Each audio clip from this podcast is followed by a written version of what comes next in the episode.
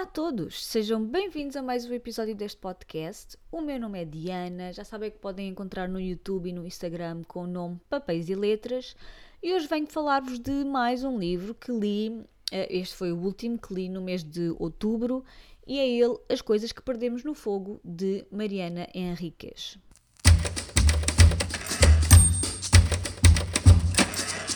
Ora bem, este livro está editado por cá pela Quetzal. Eu comprei-o o ano passado, penso eu, acho que foi o ano passado, na, na Feira do Livro. E, uh, entretanto, comprei outro livro da autora também, que é o A Nossa Parte da Noite, que é assim um calhamaço. E na altura comprei-o ainda sem sequer ter lido uh, este, e portanto foi assim. Um, foi, foi assim de impulso, ok?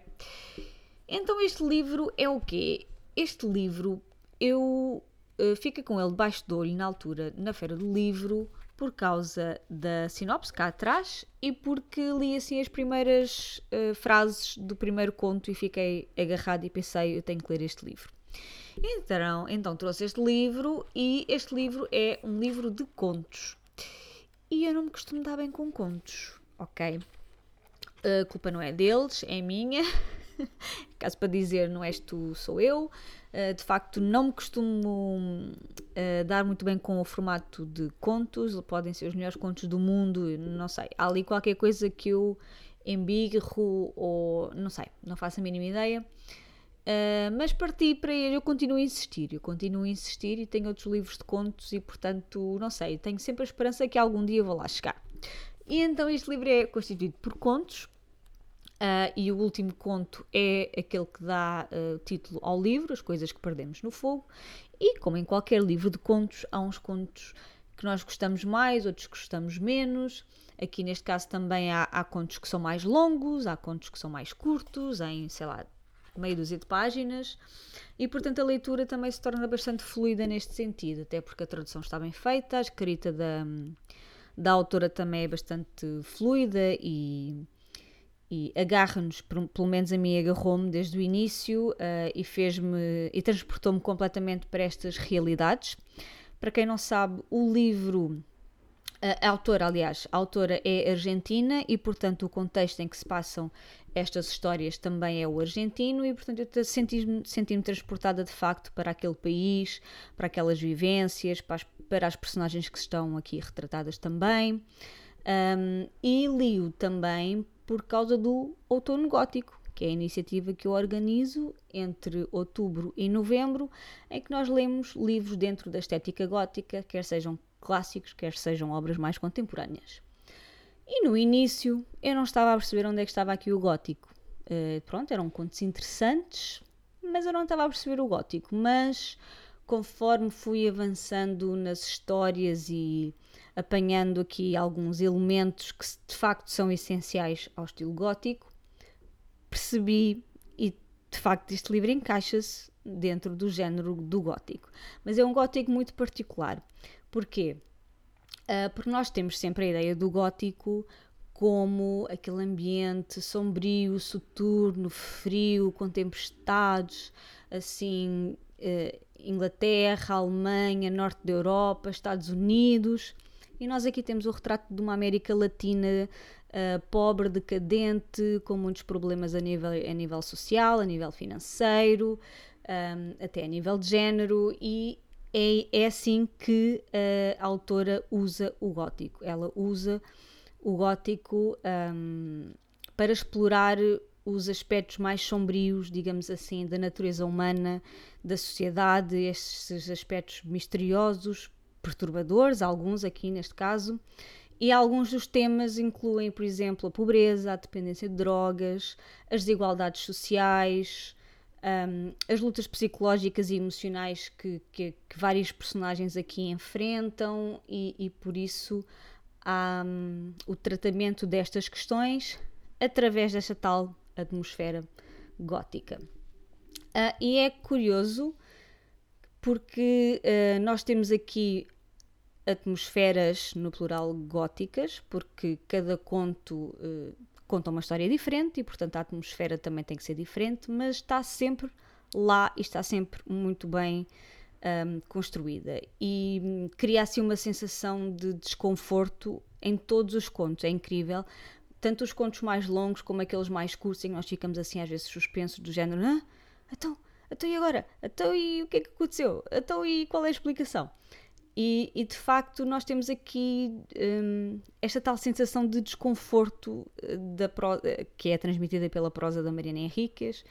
Uh, às vezes confundimos a linha entre a realidade e o sobrenatural. Às vezes aqui é muito destes contos são às vezes é muito tenue. Uh, e há aqui uma profundidade psicológica das personagens porque há, há, há realmente uma insistência, digamos assim, ou uma abordagem maior na vida interior destas personagens que acaba por ser, em algumas delas, bastante complexas e, e levantam aqui algumas reflexões.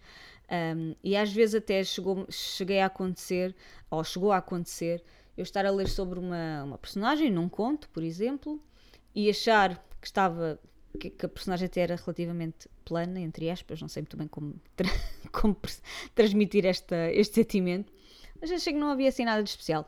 E depois o conto acaba com uma determinada referência a alguma coisa ou alguma coisa que acontece e muda completamente. Eu penso, meu Deus, este homem ou esta mulher ou esta personagem, afinal, tem.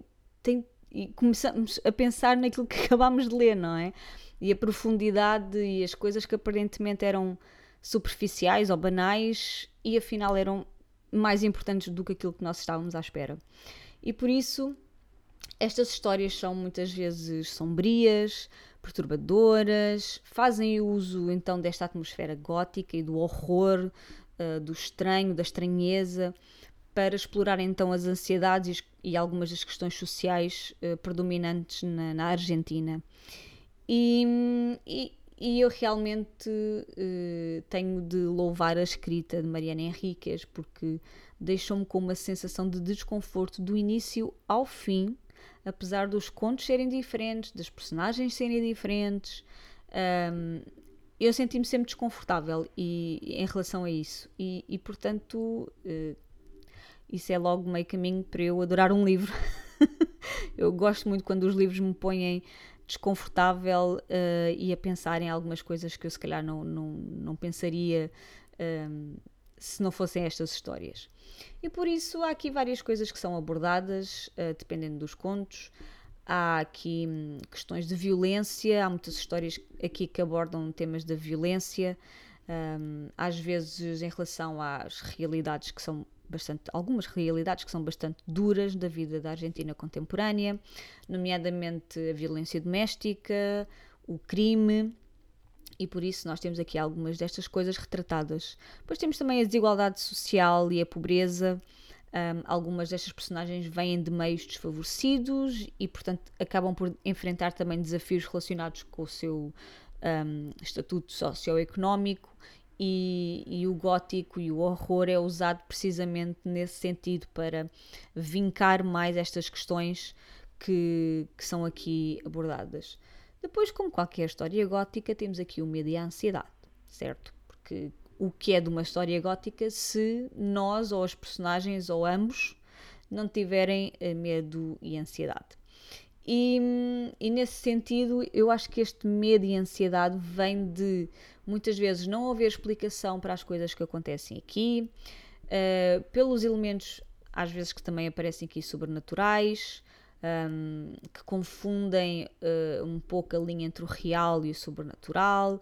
Algumas personagens lutam com os seus próprios medos, por isso também esta, esta emoção também é passada nas histórias da Mariana Henriques e, e portanto a atmosfera geral é de facto de medo, de ansiedade, de suspense, uh, de não saber muito bem o que é que está a acontecer e tudo isso.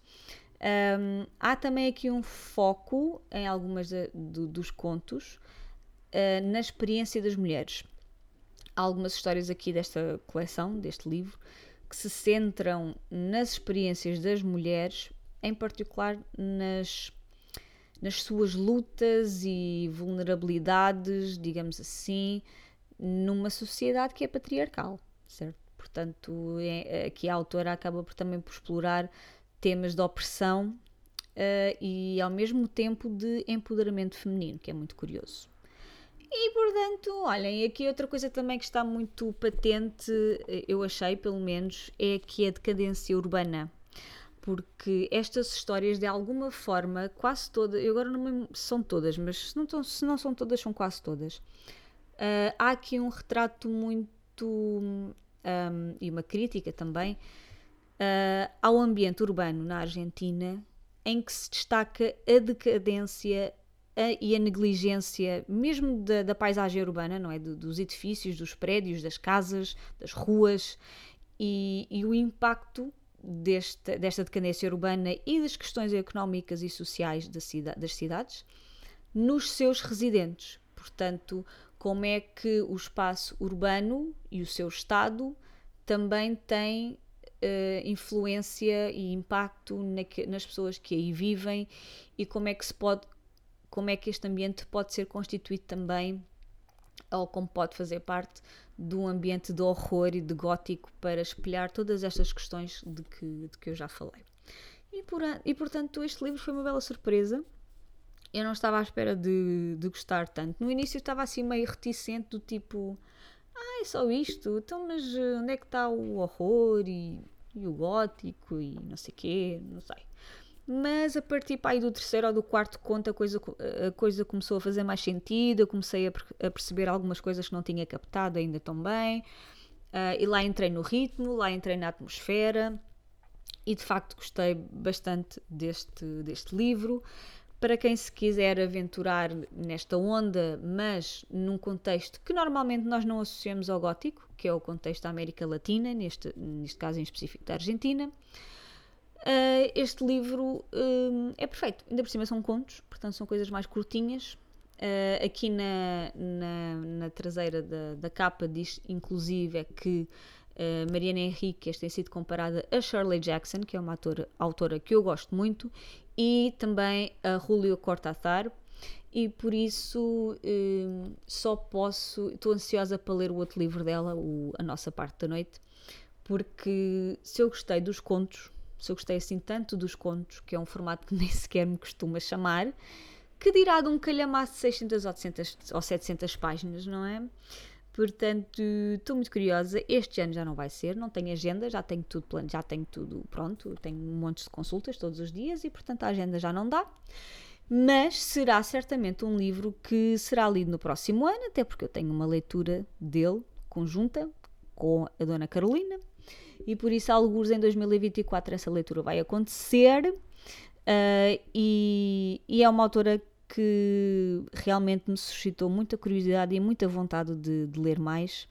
E não só de ler mais sobre dela, aliás, dela, livros dela, como também uh, ler mais livros de autores latinos. Eu estou a descobrir uma, uma paixão, digamos assim, por autores da América Latina. Já comecei a descobrir brasileiros.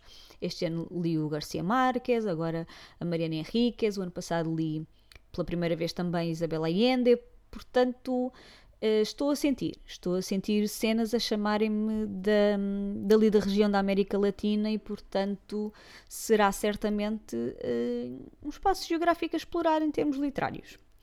E pronto, olha, era isto que eu tinha para vos dizer hoje. Espero que tenham gostado. Não se esqueçam, o livro está editado por cá pela Quetzal. E é isso. Obrigada por me terem ouvido até ao fim e nós vemos no próximo episódio. Boas leituras. Tchau, tchau.